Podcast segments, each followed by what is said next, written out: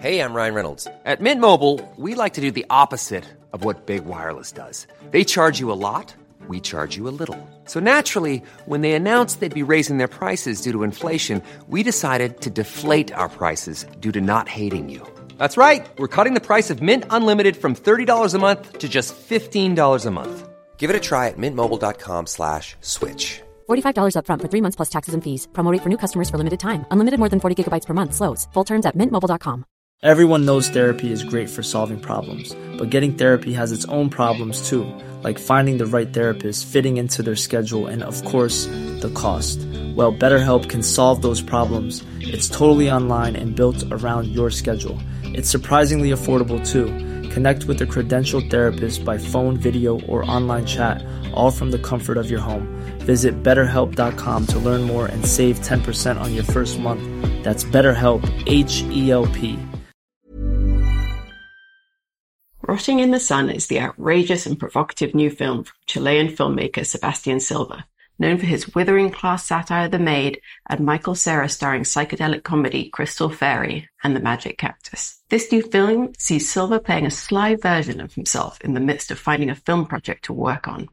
He bumps into avowed Sebastian Silva superfan Jordan Firstman, real-life social media personality, who also plays a satirical version of himself. Silva begrudgingly agrees to work with him, and when Jordan heads to Mexico for the pair's first creative meeting, things go very awry. Rotting in the Sun is a lo-fi, genre-bending odyssey that is packed with bold creative decisions and sharp commentary about the state of the world today. A withering statement on class is also delivered via interactions between Jordan and Sebastian's housekeeper Vera, played by Catalina Saavedra, the star of Silva's 2009 film The Maid.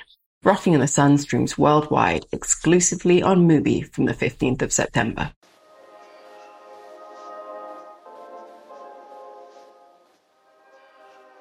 Hello, movie truthers. Welcome to this week's episode of Truth & Movies. I'm Leila Latif. I'm David Jenkins. I'm Xuanlin Tham. On the show this week, survivor's guilt keeps a refugee up all night in Fremont, a social media celebrity searches for a missing filmmaker in Rotting in the Sun, and David's got to speak to its director and star Sebastian Silva. And on Film Club, it's Jim Jarmusch's Stranger Than Paradise. All coming up on Truth & Movies, a Little White Lies podcast. So, welcome, welcome. We have a new guest with us today, fresh off uh, the Cursed Venice edition. Yes, happy to be back. Happy to be in a much more normal state of mind talking about movies now. So, for people who aren't aware of your wonderful work, both for Little White Lies and other places, who is it that you are? So my name is Xuanlin and I'm a freelance film journalist. I've been very lucky to, yes, write for Little White Lies and I've been recently doing some stuff at British GQ. I've done um, writing for places like ID and another magazine as well. And uh, my day job is as a film programmer at a film festival called Take One Action Film Festival here in Scotland. So yeah, lots of things, lots of hats, like many of us wear, I think, which is great. Ah, tell me more about this film festival. When, when is that going to be up? Oh, so this year it's going to be taking place in December in Glasgow. Um, but yeah, it's a social and environmental justice film festival, and we program um, lots of documentary filmmaking, but also uh, fiction and short films. And uh, we kind of do lots of like multi arts programming and engagement with campaigners and different arts practitioners to create like more beyond the screen events. So, like linking what's on screen to ways into taking those kind of themes forward into different areas of life. So yeah, quite quite a great like strong climate focus that we have, but also you know going across into other other things related things and yeah it's a very it's a great job it's a really small team but i'm very lucky to be there and i like love being on both sides of programming and writing um, so it's a very blessed balance i think Oh, that sounds absolutely incredible. I'm, I'm so impressed and feel very lazy. Um, but David's someone that no one could accuse of being lazy. Um, yeah, a little a little new issue drop, no big deal. Anything you want to mention? Leila, you, you cannot call yourself lazy. Well, You- where's my film that- festival? you you could you couldn't do a film festival on top of everything you do. Um, big big day yesterday. Um, I, I, was kind of you know very very, nauseous in the run up to it. But yeah, we, we we launched the hundredth issue of Little White Lies and I can finally kind of talk about it a little bit now, which is fun. I mean, if you go to our website, you can see a sort of blurb that I've written about the issue, and it's got all the details of what's what's going on inside. It's got five covers, and one one of which is a cool like slipcase, which which makes the issue feel feel very very deluxe. Designed by our amazing uh, art director Lauren Boglio. Uh, you, will see, you, you, know, maybe maybe discover the covers for yourself. Because I want to going into too much detail, but it's a kind of conceptual four panel cover, and all the covers sort of fit together in sort of in, fun interlocking way. And then inside the issue is it's a kind of concept job where we've the, we, have taken you know the score system for Little White Lies, you know the three the tripartite score system of anticipation, enjoyment, and retrospect. We've kind of I, I, we've kind of got a like past, present, future triptych constructure. I mean, that sounds very kind of like you know la di da. I know, but um, it's kind of when hopefully when you see the issue, it's it's really fun. But yeah, it's quite a kind of grandiose thing, I think. But yeah, it's still it's still fun, and you know we want we want people who have never picked up the magazine, but maybe there's some listeners here who who only know us through the the the podcast. This would be a fun first issue, I think. So that's my that's my sales pitch to to you listeners. Oh, I'm so excited to get to, to get my hands on it. But you, I mean, you must have been like looking back at the past hundred issues. I've seen, been watching on social media, kind of the countdown going through them all. I mean, yeah. do you have? Can you choose between your children? like, is is one particularly like going back and reflecting on them something that you feel like, yeah, this is this is the embodiment of what makes this magazine special. Oh, that's I, am going to be very diplomatic and say that like I, I maybe don't have a favorite issue, but I def I maybe have like favorite segments in different issues, and and I, I think that maybe you could do like I could do a kind of perfect issue by taking like 20 bits out of 20 25 different issues and like splodging them all together in one but yeah no it's it's it has been really fun to like look back over over over everything we've done in the past. And like part of the sort of research process was really sort of delving deep into the archive. And i think what what's really fascinating is going back to the sort of early early issues into sort of 2004 2005 is kind of how little has changed conceptually in the magazine. And its design has evolved in in some ways. And and maybe maybe the sort of editorial direction has changed a little bit but actually like you know, you pick up issue 99 and you pick up issue one and you, and both of which Wes Anderson issues, uh, coincidentally. So Life Aquatic and Asteroid City. And, you, you know, they're, they're, they're, very kind of, you know, you could, you can definitely see the,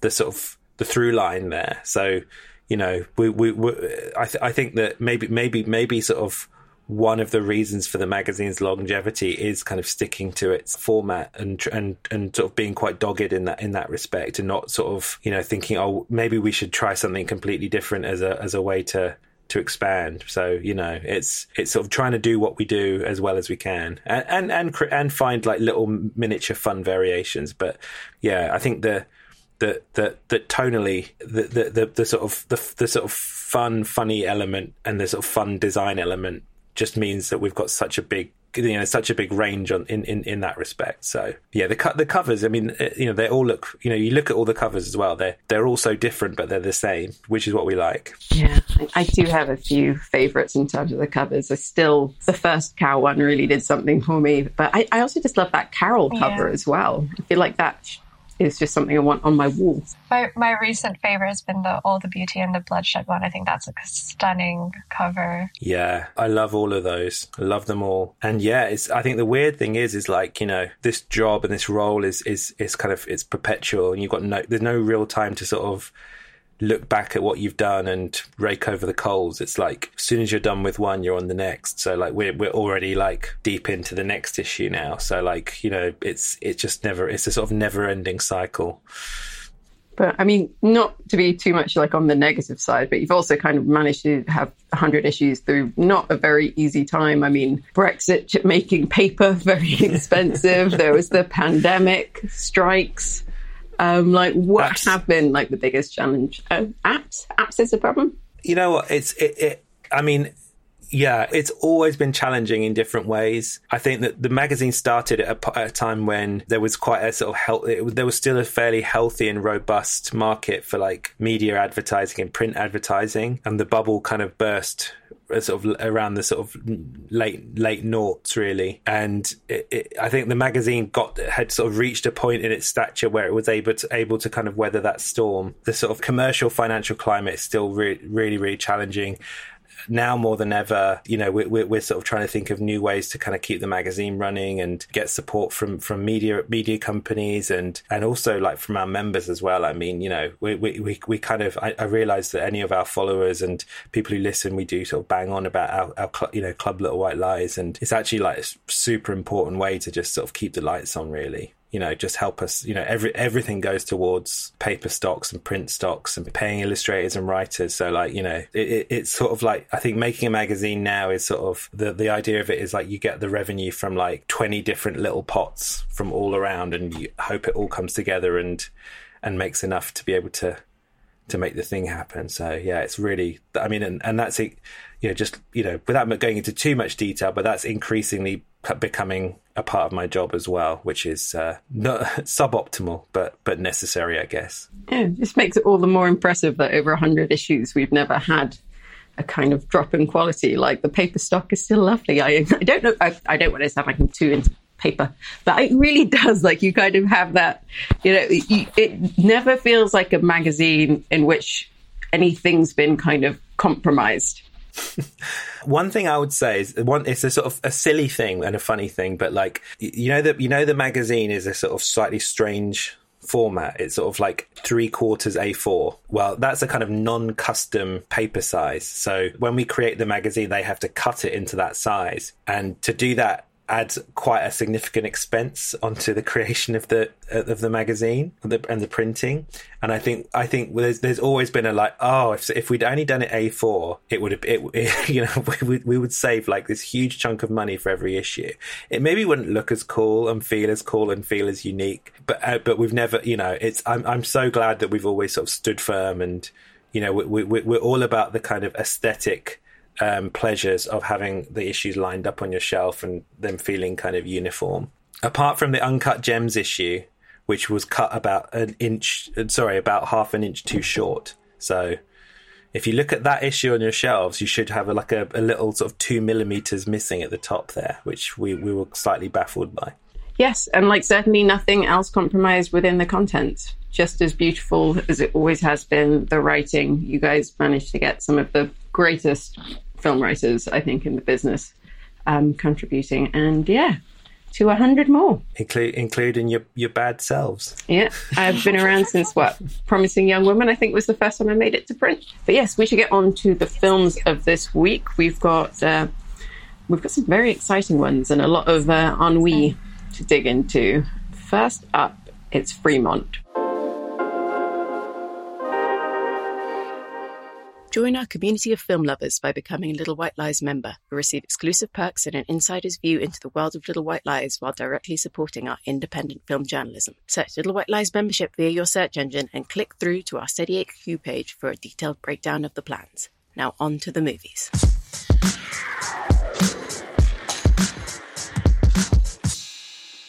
Donya, a lonely Afghan refugee and former translator, spends her 20s drifting through a meager existence in Fremont, California, shuttling between her job at a fortune cookie factory and therapy sessions. She suffers from insomnia and survivor's guilt over those still left behind in Kabul, and she desperately searches for love. So, David, I saw this at Sundance first, and to me, it kind of seemed a bit it's almost like a prototypical Sundance movie, that sort of very gentle comedy, beautifully shot, independent spirit about it. Um, how did you find Fremont? Yeah, it's definitely got kind of big '90s vibes to it. I think, like the choice of black and white, and the and the very sort of slow, deadpan pacing, and the very subtle emotional landscape that it kind of draws for itself. All all kind of hark back to that '90s indie landscape of of of people like Hal Hartley, Jim Jarmusch, maybe even a bit of the Coen Brothers as well, or Steven Soderbergh. But like you, you know, you, you it's very kind of it's very American indie the way it's shot, the way it's performed as well. Like it almost feels like you know you might even sort of think that there's an element of homage in there to that kind of classic time of classic period of American filmmaking. But it's it, it's still I think on some level its own thing, and, and it has like it maybe has a sort of political angle that that is willing to look beyond the sort of interests and the happenings of specifically the US. And and you know by focusing on this on this character who is is this is this lost soul like she's she she's a kind of immigrant who is uh, I, I, think you know part of the film is about this this idea of you know I think I think I've read it in a lot of the reviews that talk about it's a film about the immigrant experience. And it's maybe it's maybe a slight twist on on on it in that it's it's it's sort of showing the the fact that there, there are still you know the immigrants still have have the have these problems and these issues and and they have depression and PTSD and things that require help assistance. And there's a lot of kind of emotional toil that comes from from from living this quite me like what can be quite a meager existence. But there can, you know, I, I, think the film also shows that there is there is a sort of poetry to it as well. And you know, there's there there are some lovely scenes of of of, of the of the protagonist uh, Donya who goes and eats in this cafe every evening. Right, like it's a kind of Afghan cafe, and she she gets this kind of she gets this meal and and uh, the proprietor is watching the, the, like has a kind of soap opera on from home and they kind of they're, they're, sort of secretly enjoying it, but can't, can't can't quite don't want to really admit to anyone or anyone else that they're that they're watching it. And there's just this kind of lovely deadpan interactions between them, and that's kind of like part you know how how the how the film rolls really. Mm, Jean for you, I mean, it's very subtle. It's understated. Um, like, did you kind of get into the poetry of it, or did you kind of want it to give you a bit more? Yeah, I definitely did. I think kind of like what David was saying initially I was quite just caught by how much of an homage it felt to like those quite familiar styles. Uh, and you were saying Leila as well that it seemed quite kind of prototypically Sundance, but I think sometimes those prototypically Sundance film can lean very far into um, it's too aware that it's trying to be quirky or it's trying to be you know twee and kind of cute and strange. But I really didn't feel that this crossed the line over into that at all. I thought it was really quite quite restrained in, in in what it was trying to do and i think that's what kind of really caught me was the intimacy of those moments because they didn't lean so far into kind of self-awareness or too much focus on how the image was coming across that you really could feel quite intimate with those characters, like those scenes with uh, her at, in the cafe watching the soap opera with um, the owner of um, the the restaurant. I really also liked the rhythms of it quite a lot especially the scenes of her making fortune cookies at the factory. I think it opens with that. And I have a real soft spot for, you know, careful attention to like the rhythms of labor and whether that's people kind of like commuting to their place of work, the way that they, you know, engage with, you know, the rhythms of that workspace. I think it was done really well in this film. And the deadpanness of it as well didn't ever feel alienating. It felt just quite um, not really the tone of the film, but the tone of that character, which I think is quite a subtle difference, maybe. And I think it worked a lot for me because I could see her personality as someone who is being quite, you know, quite frustrated and about her inability to get these things that she needs um, from that therapist. You know, like she has that long back and forth with him basically, where he's trying to diagnose her with something, and she's like, "I don't really care. Could you just give me the meds so I can sleep?" Um, I thought that the interactions she had with that therapist were really funny. I think Gregg Turkington was really amazing in this.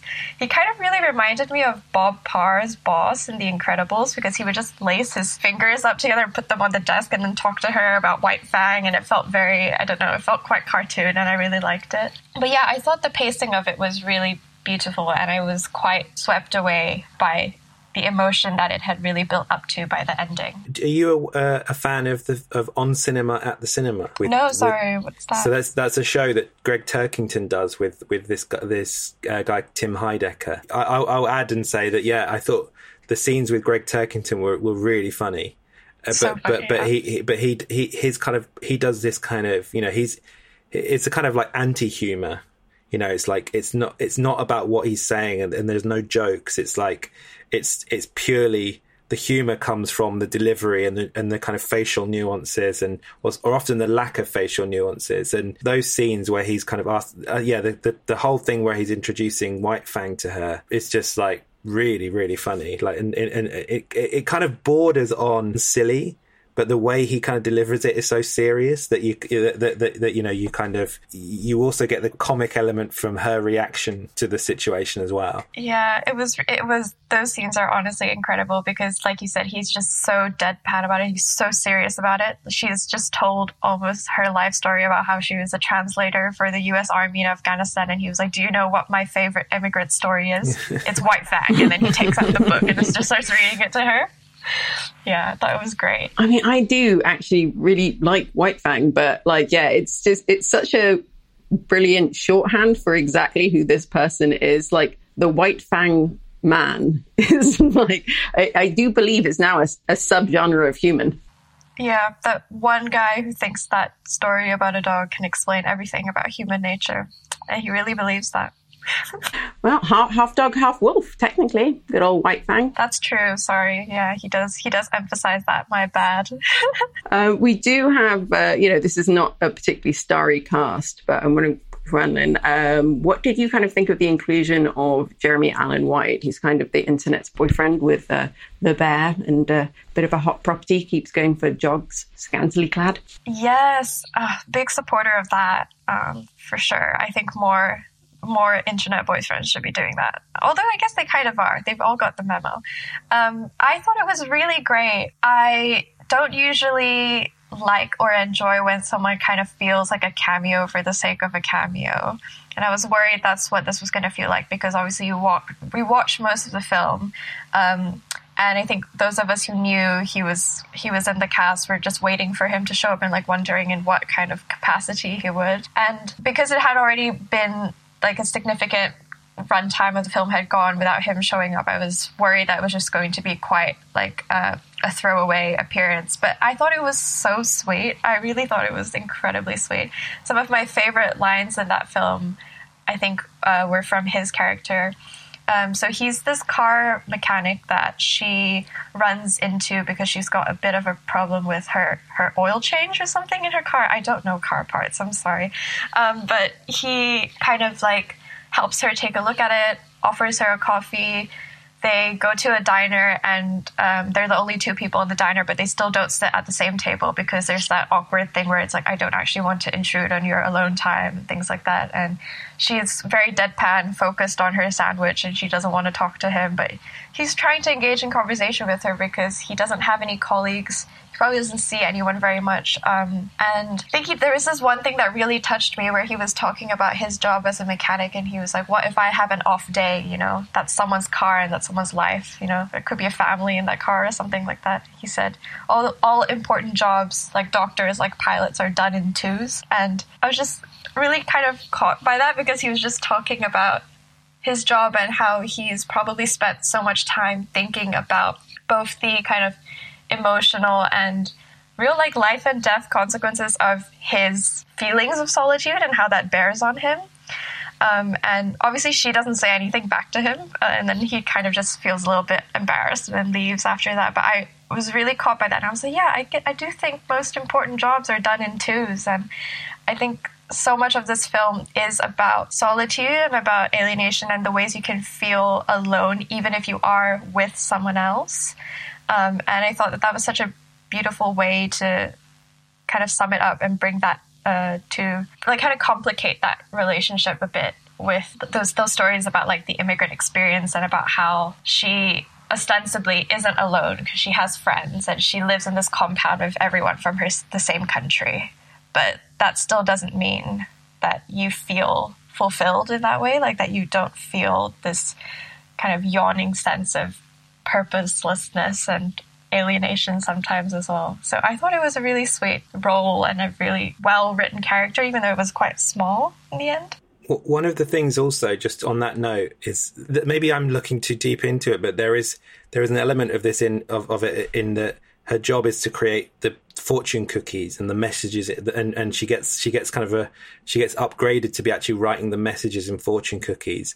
And I think there is an element of it where you know she is right she is sort of writing these little sweet uh, messages that, that, that people read and they you know they, they they think about for a moment and then they kind of toss aside. And the, the way that they're designed is they've got to be kind of short and pithy and have a little kind of poetic tinge to them. And and and I feel that like that the sort of central concept of the films is, is that she's kind of writing these fortune cookies and the pe- people people kind of are, are, sort of interacting with her it, with the same kind of fortune cookie sayings and and suggestions but I not I don't mean that in a cynical way. I, I, it's almost like it's almost sort of a, it's a very pro fortune cookie movie in the saying that there is that, that you know that, that there is actually value in thinking about these these small lessons in life and that we can apply them to different aspects of, of, of, of, of our jobs and our love lives and, and family lives. And, and I think that's, it's really nicely, that idea is kind of evoked in this little montage in the middle where you have lots of people eating and, and opening their fortune cookies. Um, one, one of which is the director Boots Riley. Uh, who has a, a, a, charming interaction with a kid. Yeah, I really love that montage a lot too. Yeah. Yeah. No, I was definitely, definitely charmed by this. But um, we've got more more feelings of loneliness to get onto with uh, with our next film. So we should get some scores on this. David, do you want to go first with in anticipation, enjoyment, and in retrospect? I'd say um, anticipation probably uh, a three. I mean, actually, um, maybe a bit above, above a three because I'm I'm a big Gregg Turkington fan, so I probably would. Uh, want to see want to see it for, for, for, for, GT. But yeah, probably probably fours in retrospect. It's a it's a you know re- very very kind of hushed, delicate film, and I think it, it kind of it, it, has these sort of small ambling elements that come kind of come together in a really satisfying way. And yeah, I just I, I think it sort of evoked something quite uh, a kind of gooey nostalgia about about my my '90s youth as well. So that's never a bad thing. Caroline, what about you? I think I'm in a similar boat. Uh, I would say three because like we talked about before, I feel like on the tin it seemed like something quite like cookie cutter. Oh, not to say cookie, um, but Sundancey, quite indie, quite quirky, and I think sometimes those things can be too, yeah, too too much trying to be what it is rather than focusing on what it can do and what it should do, um, and.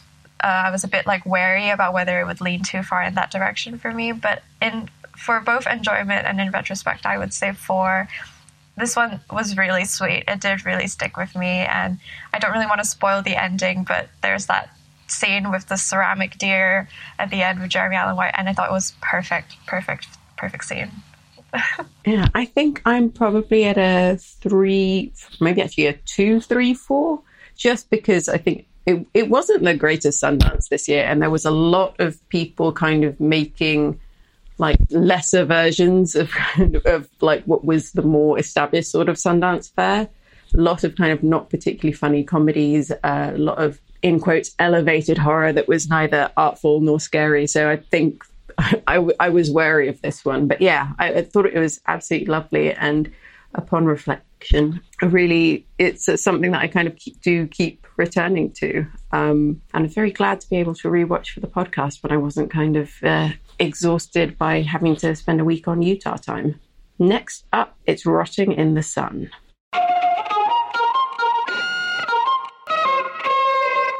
Rotting in the Sun follows social media celebrity Jordan Firstman as he starts a search for a filmmaker, Sebastian Silva, who went missing in Mexico City. He suspects that his cleaning lady in Sebastian's building may be involved with the disappearance. But first up, David got the chance to speak to Sebastian Silva about his meta comedy thriller perception follows me. Con- congratulations on the film. I really loved it. Oh, thanks so much, man. Yeah, it's a wonderful, surprising film. You know, as a filmmaker, you, are someone who, um, from from my view, you're someone who's quite industrious, and you you kind of made a lot of films, and and you, you kind of, I guess, you had this like a you, we had the pandemic, and then you you kind of had a bit of a break, and this is your, from what I understand, is this your first film since pre-pandemic? Yes because like uh, yeah, I think the last one that you must have, if you ever heard of, it was like called Tyrel, and we showed it in Sundance. And then I made this movie in Puerto Rico about kind of like a weird, like fantastic story about the hurricane, sci-fi weird movie with a mermaid that went to Telluride, and then it was put on a shelf by everybody. I don't know why. Like, just the movie didn't go anywhere, man. And like, I did make a movie between Tyrel and this one, and it's called Fistful of Dirt. Yeah. And there it is. You know, so it's like, yeah, but since the pandemic, yeah, this is my first movie. And uh, I would love to know where has your creative energies been going? Have you been right? Have you been writing lots of different movies? And is this the kind of how how did it feel? Kind of getting back in the saddle, uh, like and and coming back to make this one. Yeah, it felt it was unexpected because I really wasn't planning on making a new movie. Like, uh, not that I'm like, oh, I'm gonna quit making movies. I just hadn't been really inspired. I hadn't written new things.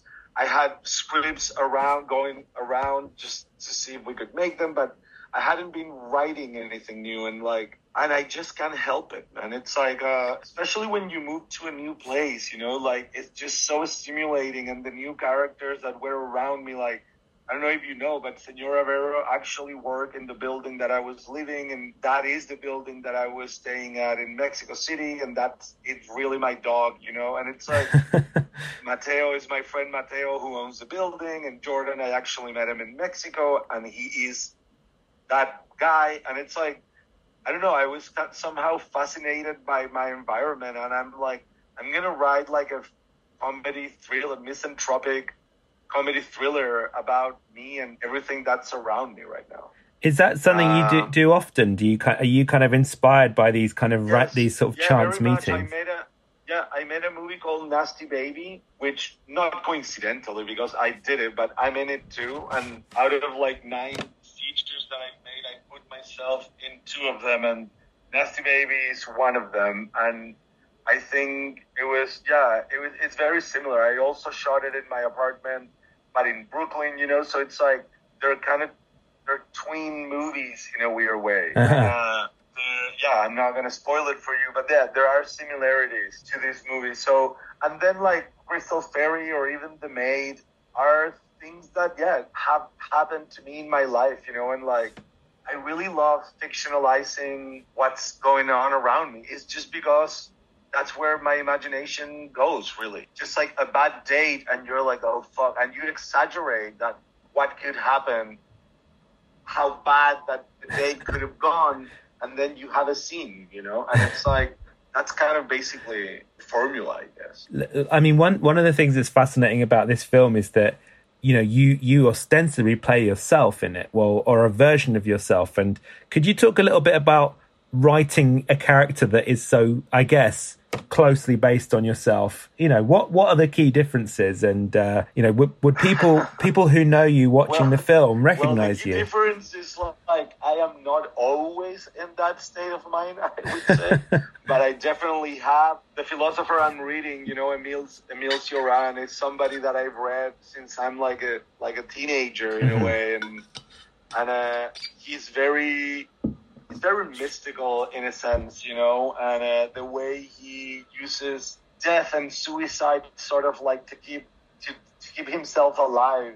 It's something that I uh, inherit from him and other mystics or other existential philosophers, you know, like Schopenhauer or whatever. But yeah, uh, so it's like um, it is very much myself, but also you are more complex always, you know, like this is a character, and uh, as you said, it's like a version of myself, and the version that thi- this guy is is sort of my worst version, you know, just like self-deprecating, completely avoidant, like uh, arrogant, self-obsessed, bored, privileged, queer artist in a way. It's like just like the really the worst version of myself, which I not gonna lie, I'm tapping into pretty often in my real life, but is I'm not just that, you know, I'm also like a cheerful friend, you know, and like a responsible professional. I don't know, I'm like yeah, I'm many other things, but yeah, it was fun, man, and like luckily I co-wrote it with my my really good friend Pedro, and uh, who's an incredible writer, and he knows me very well, you know. So uh, we were concerned that the movie could come across as a, like a self-grandiose, sort of like self-obsessed piece of art or a piece of story or or movie, and like I was concerned because it's the last thing I want people to think, you know, that I really care about that, and maybe they will prove me wrong. You know, this is actually caring, but uh, yeah, I really wanted to like make a like a write this misanthropic letter to myself and everybody around me, and jokingly, you know, because that's how I am at a at a dinner table. You know, I'm just like shitting on my life and everyone's life, but laughing. You know, so it's like that's really what the movie is. And, and if I was gonna like, yeah, tear everyone apart, I had to start with myself. Well, what, one of the other fascinating things about the film is you you have this character quote unquote played by Jordan Firstman in it, and um, I guess one of the things I really liked about the film is that you, he is kind of initially presented as this, I would say, you know, quite grotesque character, and very much representative of this world of, of, of like the worst of this world of sort of social media celebrity.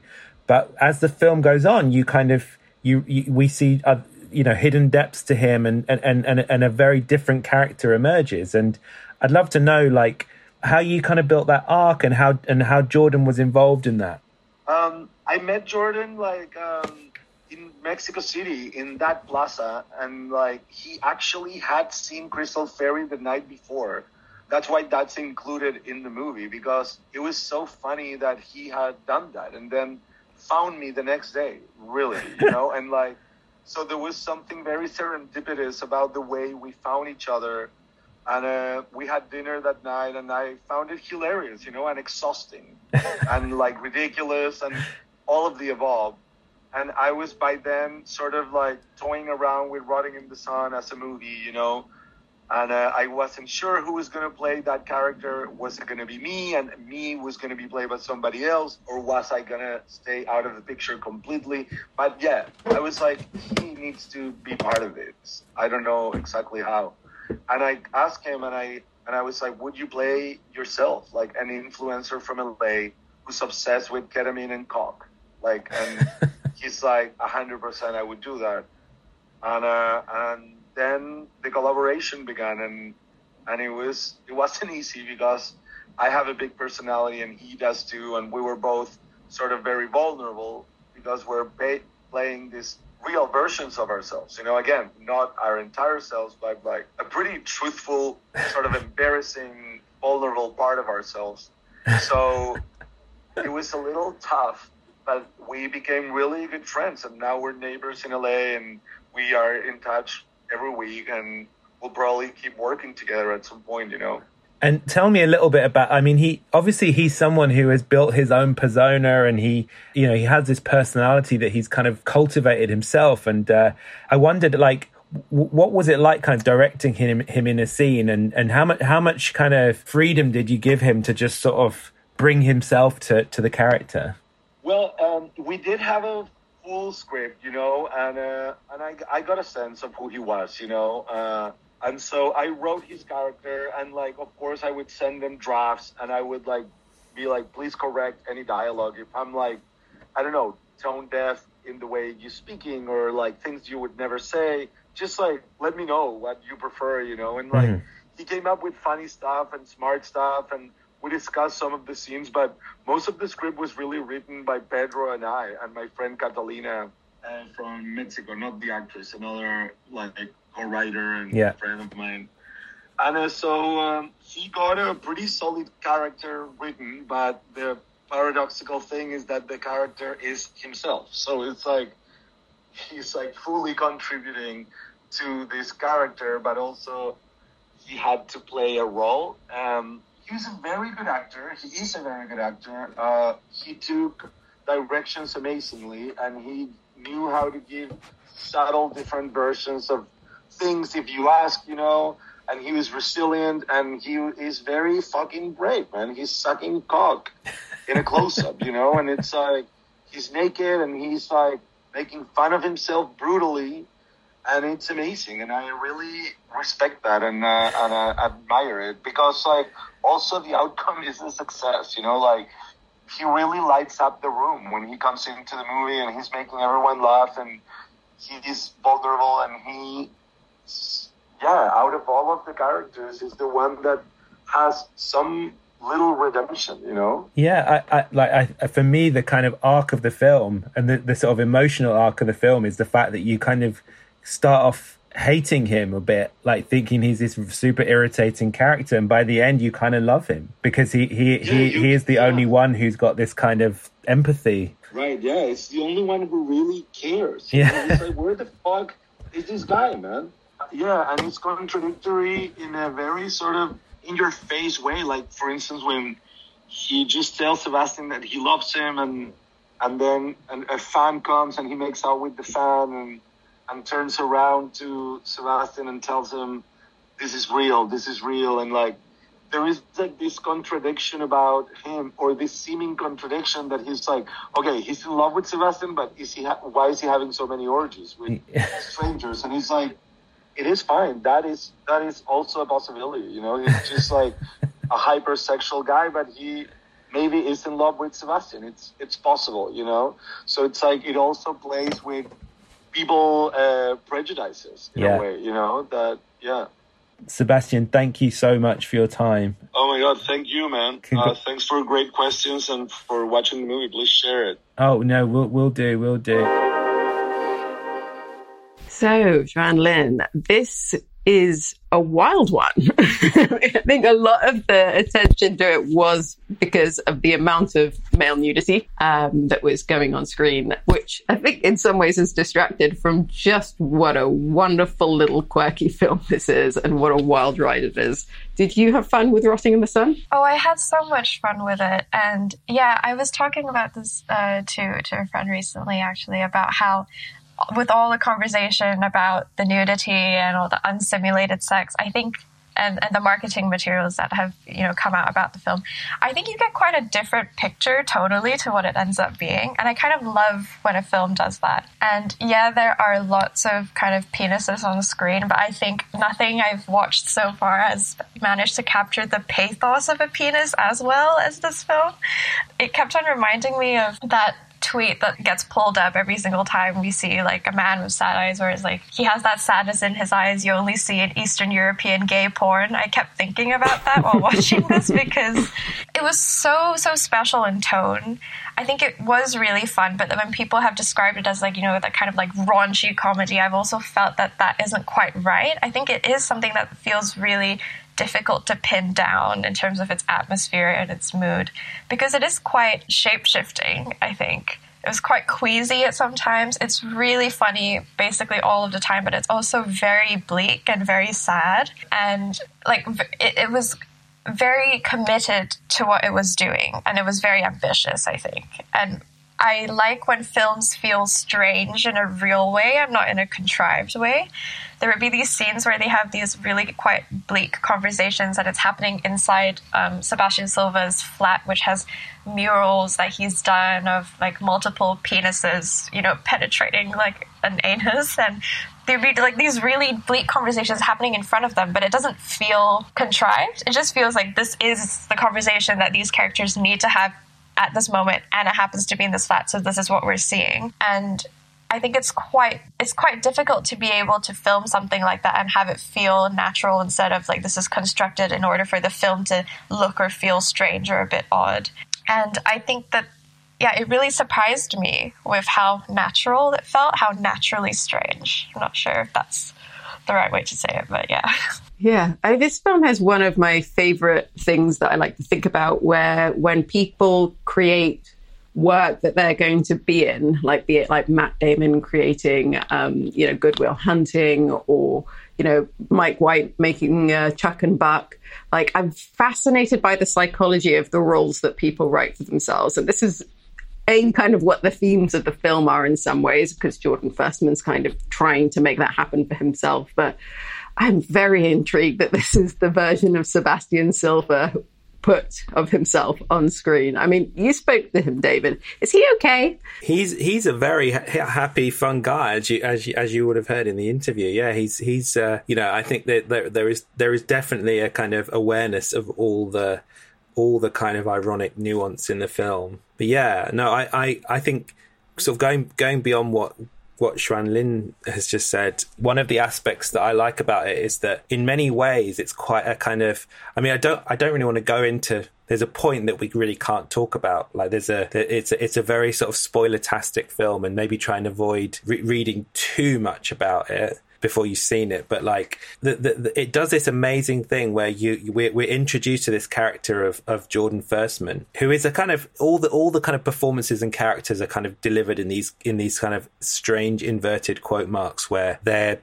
based on real people, but they're they're actually very different versions of the real person. They're kind of almost there's a kind of grotesque caricature element to them and and Jordan Firstman is is kind of he meets Sebastian Silva is on uh, is, is is kind of like cruising this beach and uh, and, and, Jordan Firstman runs up to him nude and just recognizes him and, and has and, and sort of explains that he's just seen one of his films. And you know he's this internet celebrity. He's a sort of social media celebrity and he does these kind of you know awful kind of narciss- narcissistic and and sort of catty little uh, internet videos, and uh, you know Sebastian Silva being the uh, you know the highfalutin film director who's made loads made loads of pro- proper films is is kind of repulsed by by by his kind of his moral world. And I mean, there, you know, as you say, there is uh, there is definitely a bleakness to the film, and it, and it goes down some very kind of bleak alleyways in in in in in, in what it's exploring. But there's also some, I also think there's some very kind of beautiful elements of it as well and it's and i think there's a part of it that's asking us to kind of look twice at these at, at people and you know maybe it's a it's a film that i think is very much uh, it's a film about filmmaking and about the not just not just about the filmmaking but about the films themselves and needing to spend enough time with someone to really know who they are. Like can we can we spend 30 minutes with someone on a tv show and really get a sense of them? Can we you know if we've got an internet video where someone is talking about themselves for two minutes can we really get a sense of them? But if we're with someone for 90 minutes we can see an arc we can see the different aspects and the different choices they make and the different layers of their of their being almost. Um, can it make us kind of change our mind on someone? And i think the the thing that this film does i'm speaking quite abstractly here because i can't really talk about the plot but it's a film that is uh, that through its 90 minutes it, it convinces you to go from i i this is maybe this is a very personal reading but it goes it you know you go from disliking a character very intensely to actually thinking they're actually a very kind of beautiful, empathetic person, and and and it's it's one of the, it's a huge spectrum that you can you kind of travel across across this across this ninety minute film. Does that make sense? Yeah, no, that makes perfect sense. I mean, it's like it, it it's he's so able to kind of show you know like the unflinching feelings of like despair and being detached and kind of almost disassociated from the world around you, but then is able to kind of, yeah, pick up on like the beauty that you can find and like the, the humanity that exists within unexpected people. It's like, it's a, it's a very clever film and like some really interesting like juxtapositions in that way. Don't, don't get me wrong. Like, he the situation is what causes this change. Like the the situation that that Sebastian Silva has kind of created is the sort of motivation and catalyst for for, for how this change occurs. So maybe you know maybe, maybe it's more about that less less that there is a nice person lurking under under the skin of every awful person and more that like when it comes when it comes down to it when things things are looking bad, people will naturally find the empathy within them to try and like sort out a situation. Maybe maybe that's not not tr- not true, but but but the film. I like the suggestion that the film is giving. I liked what you were saying about how it's a it's a movie about filmmaking because yeah, something that really struck me was how concerned it was with depicting these characters' decisions about who is allowed or who they want to narrate their lives and whose gaze is our um, like performance of life is refracted through. And uh, obviously, like Jordan Firstman wants Sebastian Silva, and he's like, I want you to come and do this project with me. Uh, and he's chosen this man and him as like an artist and him as a filmmaker to tell his life story or something like that. And uh, but even the the videos, you know, you were talking about like the TikToks and stuff that he makes and all those like that banana bread joke and things like that. Like I think even in ways that are slighter than a film, you know, we engage with people's depictions uh, or performances of their personality and their kind of commercialization of that on a day-to-day basis. I mean we're just kind of bombarded with screen culture in a lot of in much smaller doses nowadays. But also i think something that this film does really well is to really underscore how everything is performance and how everything is an act of either self-narration or asking someone to narrate yourself for you. And that really uneasy feeling between how much do I actually know about this person? What's surface and what's, you know, core? And like you said, I think that builds towards an ending where you really do see all of those layers of that person's uh, being, yeah, kind of really destroy this idea that we can ever know someone from what they choose to present or what they sell about themselves online things like that. So I thought it was actually quite a complex work about the surface surface and depth of people and also lots of interesting things about like class and race and also labor like the labor of making art the labor of filmmaking and also you know uh, the labor that goes unseen to prop up the people who are able to do that work um, so i think it did a lot of things this film i was very very impressed by it yeah, no, there, there, there definitely is that kind of class element, isn't there, through the through the maid? Yes, and I mean, and also just kind of the shifting character that you can see of Mexico City itself. That was all fascinating to me. Uh, Lynn, do you want to go first in anticipation, enjoyment, and in retrospect? I think I was a three on this because similarly to the other film, I was the way it was marketed. I was like, oh, I'm not sure if this is going to be too too much of a I'm trying to be this kind of like raunchy, explicit comedy film. Um, but enjoyment and it, I think it was a four. I really, really found myself just like carried away and like swept away by the mood of it. And then in retrospect, I would almost say five. I really can't stop thinking about it. I think it's like really strange and really new um, and very moving. I had a great time with this. Yeah, I definitely had a great time with this one. David, did you have an equally great time?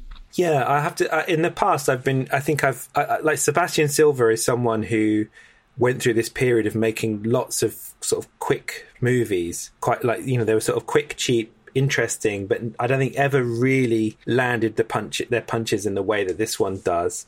Um, this is this is actually his first feature in five years, and there really is a sense that I think that I think it's it's really interesting that although the film ostensibly looks like it was made very quickly and very cheaply, the the amount of thought that has gone into it is is is actually is immense and and it really really has paid off. So probably probably a three in anticipation, but fours for for uh, enjoyment in retrospect. But yeah, and even this conversation is maybe like nudging my in retrospect up because I think it is it is doing so much. And yeah, I mean, and anyone who who you know, if if I think it's a film that all I would say to people who who who are maybe going to watch the film is don't just give it 30 minutes. Get like the, you you have to get to a certain point for the film to kind of start properly. So like don't just don't cut off 30 minutes 30 minutes in give it give it like 40 minutes and then and if you still don't like it then then that's fine but like you you got you got to sort of get to the point. The point. Very specific timestamp yeah um i kind of came into this not knowing anything so i guess a kind of neutral three um enjoyment. I think i was at a five. Like i just love when you have moments watching something where you really don't know where it's going and like tonally and in terms of just i mean just in terms of characters that seemed more minor becoming more major. Um, I, I, had had an absolutely wonderful time with it. Um, in retrospect, we're probably a four, um, but you know, a very high four. I thought this was really one of my favorites of the year. Next up, it's film. A lot can happen in three years, like a chatbot may be your new best friend but what won't change? Needing health insurance. United Healthcare Tri Term Medical Plans, underwritten by Golden Rule Insurance Company, offer flexible, budget friendly coverage that lasts nearly three years in some states. Learn more at uhone.com. Millions of people have lost weight with personalized plans from Noom, like Evan, who can't stand salads and still lost 50 pounds. Salads, generally, for most people, are the easy button, right? For me, that wasn't an option. I never really was a salad guy. That's just not who I am. But Noom worked for me. Get your personalized plan today at noom.com. Real Noom user compensated to provide their story. In four weeks, the typical Noom user can expect to lose one to two pounds per week. Individual results may vary. Here's a cool fact a crocodile can't stick out its tongue. Another cool fact you can get short term health insurance for a month or just under a year in some states.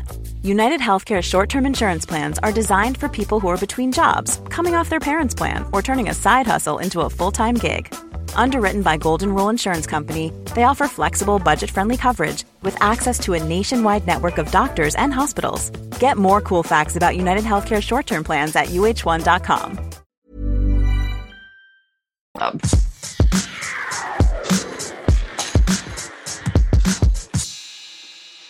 New York City layabout Willie gets an unwelcome visit from his Hungarian teen cousin Eva.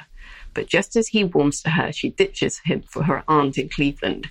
Impulsively, Willie and his dopey sidekick Eddie take a road trip to pick up Eva, after which they head out to find fortune and paradise in Florida. David, I believe this was one of your picks. Why did you want us to watch Stranger Than Paradise? Well, because I hadn't seen Fremont, but my, my delightful colleague Hannah had written a review from Sundance and she sort of described it as Jarmuschian. And looking at all the stills uh, and that kind of high contrast black and white and there's a there's a still of her stood by a car and it was just like well this this this has big uh, stranger than paradise vibes. So like you know let's go let's do it on a on a on a whim. You know it looks like the the, the most obvious connection if you're gonna if you're gonna look at Jim Jarmusch's films.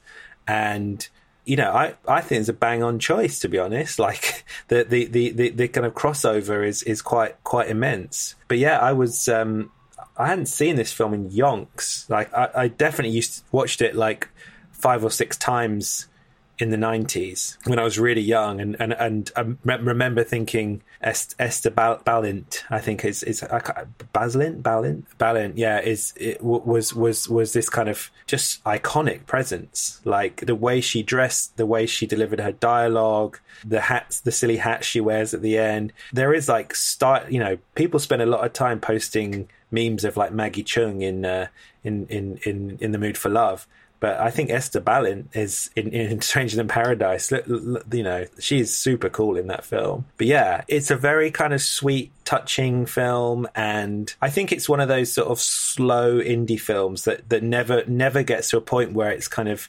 testing you or like it becomes sort of alienating in its slowness or quietude or, or that kind of stuff. There's enough character stuff and there's enough there's enough action and there's there's there, and people moving around and there are situations and a lot of the situations are, are very kind of dead end like you know going to going to see Lake Erie in the snow and when they when they you know this they're just sort of sitting in their apartment playing cards. And it's it's a it's a it's this film. And, and in the same way as Fremont I think it's a film which is just packed with these small very often very banal moments like Willie playing cards or Eva listening to to her tape player or reading a magazine smoking a cigarette and it's those are the moments that this film is about like those are those are the big scenes in the film like you know i i, I love i love the scene of willie just eating his tv dinner and it's not it's not about the, the fact that he's eating the TV dinner. It's the way he eats it with, with this kind of this this sense of American pride. And yeah, it also yeah on that sense as well. You know, you know, it is a film about the immigrant experience as well, in that she has come over from Hungary in search of this new life and has basically found kind of abject boredom in the American landscape but yeah, itself coming from like you know, I think Jarmusch is is a sort of avowed fan of like the early Wim, Wim Wenders films, like those kind of road movies, and and this this kind of feels like a, an American version of of your kind, you know, of of the sort of Paris, Texas, or Alice in the Cities, and those kind of those kind of films. Yeah, I mean, it it is. Um, I, I I kind of felt like it connected to both films in a strange way, where, um, yeah, that kind of, if there's a theme of the week, it does seem to be feeling alone even when surrounded by other people. Xuanlin, was uh, this also your first time coming to Stranger Than Paradise? I must admit, I'd never seen it before. Yeah, it was my first time. Um, and I was really struck that it, it resonated with both of those film, other films as well, like you said, Leila. So I think amazing pick, David. I think it was such a perfect perfect uh, perfect choice for a film club. I think all three films are about kind of the disillusionment of place in some way. I love Stranger Than Paradise because it really kind of nailed that feeling of going somewhere on holiday and being like, now what what are we doing here? What exactly what are we doing here? We're doing exactly the same thing as we did at home, but just in a new place, and everyone's a little bit more annoyed and strung out than they were before. So I really loved it, and I think, yeah, like kind of like what you were saying about Eszter Balint kind of just being such such a presence on screen. I think all of them have this very easy cool about them. I think that one shot where um, I think they just arrived in Florida and they just got in and bought like three pairs of sunglasses. And then I'm not sure whether it's Willie or Eddie, but then like slips the sunglasses onto her face when she's like leaning out the window in the car. And then all three of them look out. They're wearing sunglasses. I was like, it's such a, like, so stylish, but in a very natural way. Like, it doesn't try to, it isn't trying to create that shot. It's very much just like, it happens and you're just quite swept away by like the kind of normalcy of it.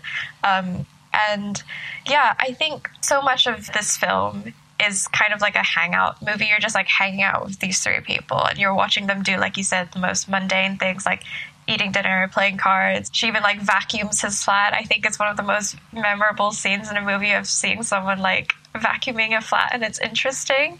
But I think something else that was really like fascinating about the rhythm of this film was the way that it used all those fades to black. And I don't know what uh, like your experience with like watching that was, but to me it really felt like being embedded in this quite attentive rhythm to their lives.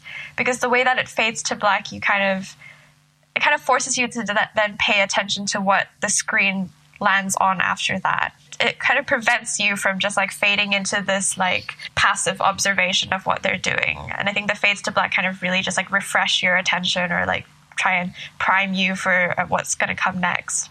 So i think it was really yeah it was really stylish and incredibly watchable. Um, and it's like watching people drift but the experience of watching it isn't drifty at all so i thought that was really great yeah yeah, so um, round of applause and a big thank you for bringing that into our lives, David. no worries, no worries. They're all good. I mean, like his little, his kind of early run of films are all are all, are all crackers. Yeah, I mean, I've, Sorry, seen others. bangers. Bangers, that's what bangers. I mean. Yeah. crackers makes them sound crazy. No, crack, you know, bangers. Bangers is what I was is the word I was looking for. Yeah. Well, we should move on to our one last thing, two more bangers, I suppose, for the listeners to get into. David, what is your non movie recommendation this week? Well, this is a crazy one. I have just, just this fortnight, started watching for the first time a TV show called The Sopranos. Do you know it? Stone cold take. The Sopranos is good. so well, I've had the I've had the Blu-rays on my shelf for for probably about seven or eight years now, and they've just kind of been sat there staring at me.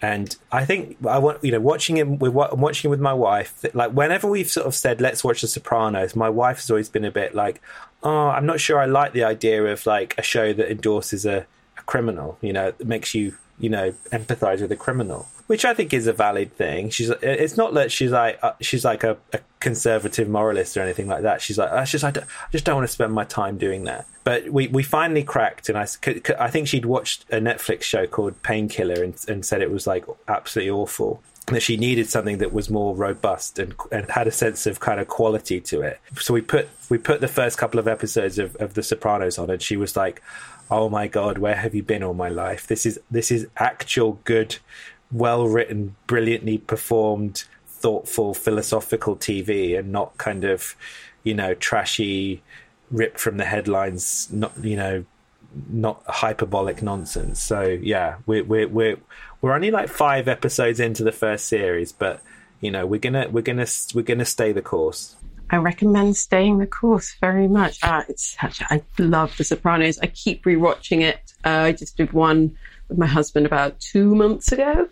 Um, and every single time you just pick up on something new. And I love the way that so many things in The Sopranos get suggested and then just dropped and nobody mentions them ever again. But as is life, not everything is foreshadowing. Lynn, what is your non movie recommendation? Um, I had one that was maybe kind of on theme with the films that we were talking about, although maybe this is just me projecting and it's not very on theme. Um, but is anyone familiar with Li Ziqi's YouTube channel? She's like this Chinese influencer, well, influencer in air quotes, but she lives in the mountains in China and she kind of grows all her food and makes all her food from scratch. And she's got millions of subscribers. Um, and I used to watch her videos quite often at home with my parents. And then one year, I think it was a couple months ago, actually, she just completely disappeared off the map. And people were wondering, like, if you know, it was like government censorship or like what had happened. Um, but she recently came back into my life because there was this amazing profile written about her in the New Yorker called Li Ziqi's Online Pastoral Poetics. And yeah, so maybe it was a bit of a stretch from these films, but I think it was kind of her videos really do reorient you with like the labor of growing food and like making food because she does everything from scratch. Everything that she does is using like age old techniques of like making tofu and making noodles and things like that. Um, so that kind of reminded me a little bit of the ways that a lot of these films pay mundane attention to like the slow rhythms of life, but also kind of that New Yorker article really kind of broke down the romanticism of it or kind of went into the ways in which she's quite calculated in what she shows. She's quite calculated in the image of life that she's constructed for herself and like what to sell you this image of her. So I thought that that had some connections or echoes with the films that we watched. Um, anyways, if you ever want to put on like a 45 minute video of someone like fermenting plums to very calming music, now you have somewhere to go. Sounds I, amazing. I do want to watch that. that sounds like the most relaxing thing a person could do. Um, thank Yeah, you very she's much. amazing, but I mean, is- yeah. have they found her? Is she still off the grid? Uh, I think she's she's not off the grid per se. Like she's still making stuff and like stocking her online store, but I don't think she's uploading onto YouTube anymore recently. I mean, like China's always had quite a complicated relationship with YouTube. I think so, and that that piece in the New Yorker goes into it quite a bit about like what you know, like whether they were kind of toeing the line between I don't know whether it's beneficial for us to continue letting her post because she's also kind of helping us portray this very idyllic image of China and like romanticizing it and things, but also it's like, oh, it's on YouTube, you know. So I think I'm not really sure what she's up to now, but um, yeah, she's an amazing presence on screen and just incredible. I kind of want her life, but I'm not sure. Yeah. This is going to, re- I basically have run out of Architectural Digest tour videos. So I think this is going to fill that void for me. The fermenting plums and the They're pulling very- of noodles. Yeah, very, very watchable, very addictive. Well, thank you so much. So if you've got thoughts on these films, you can email Truth and Movies at TCO London or tweet us at LW Lies. Next week, the stranger than fiction tale of how Reddit took on Wall Street in Dumb Money, and I'll be speaking to its director, Craig Gillespie. Almodovar turns his talents to a gay western in Strange Way of Life, and for Film Club, we return to Ang Lee's Brokeback Mountain. Thanks very much for tuning in, and if you enjoyed the show, please leave us a review and subscribe wherever you get your podcasts. Truth and Movies is hosted by me, Leila Latif. My guests this week were David Jenkins and Xuanlin Tham. The podcast is hosted by TCO London and edited by Bob Stankus.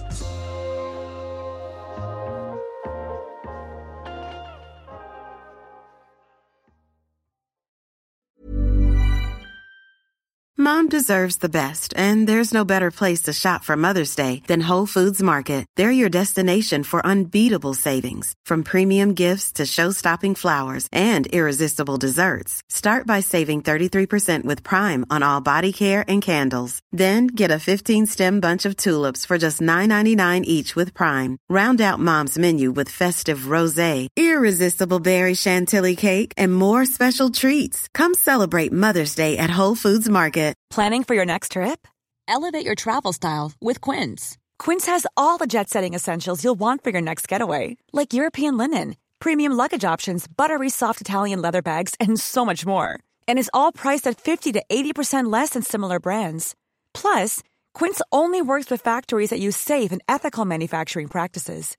Pack your bags with high-quality essentials you'll be wearing for vacations to come with Quince. Go to quince.com slash pack for free shipping and 365-day returns.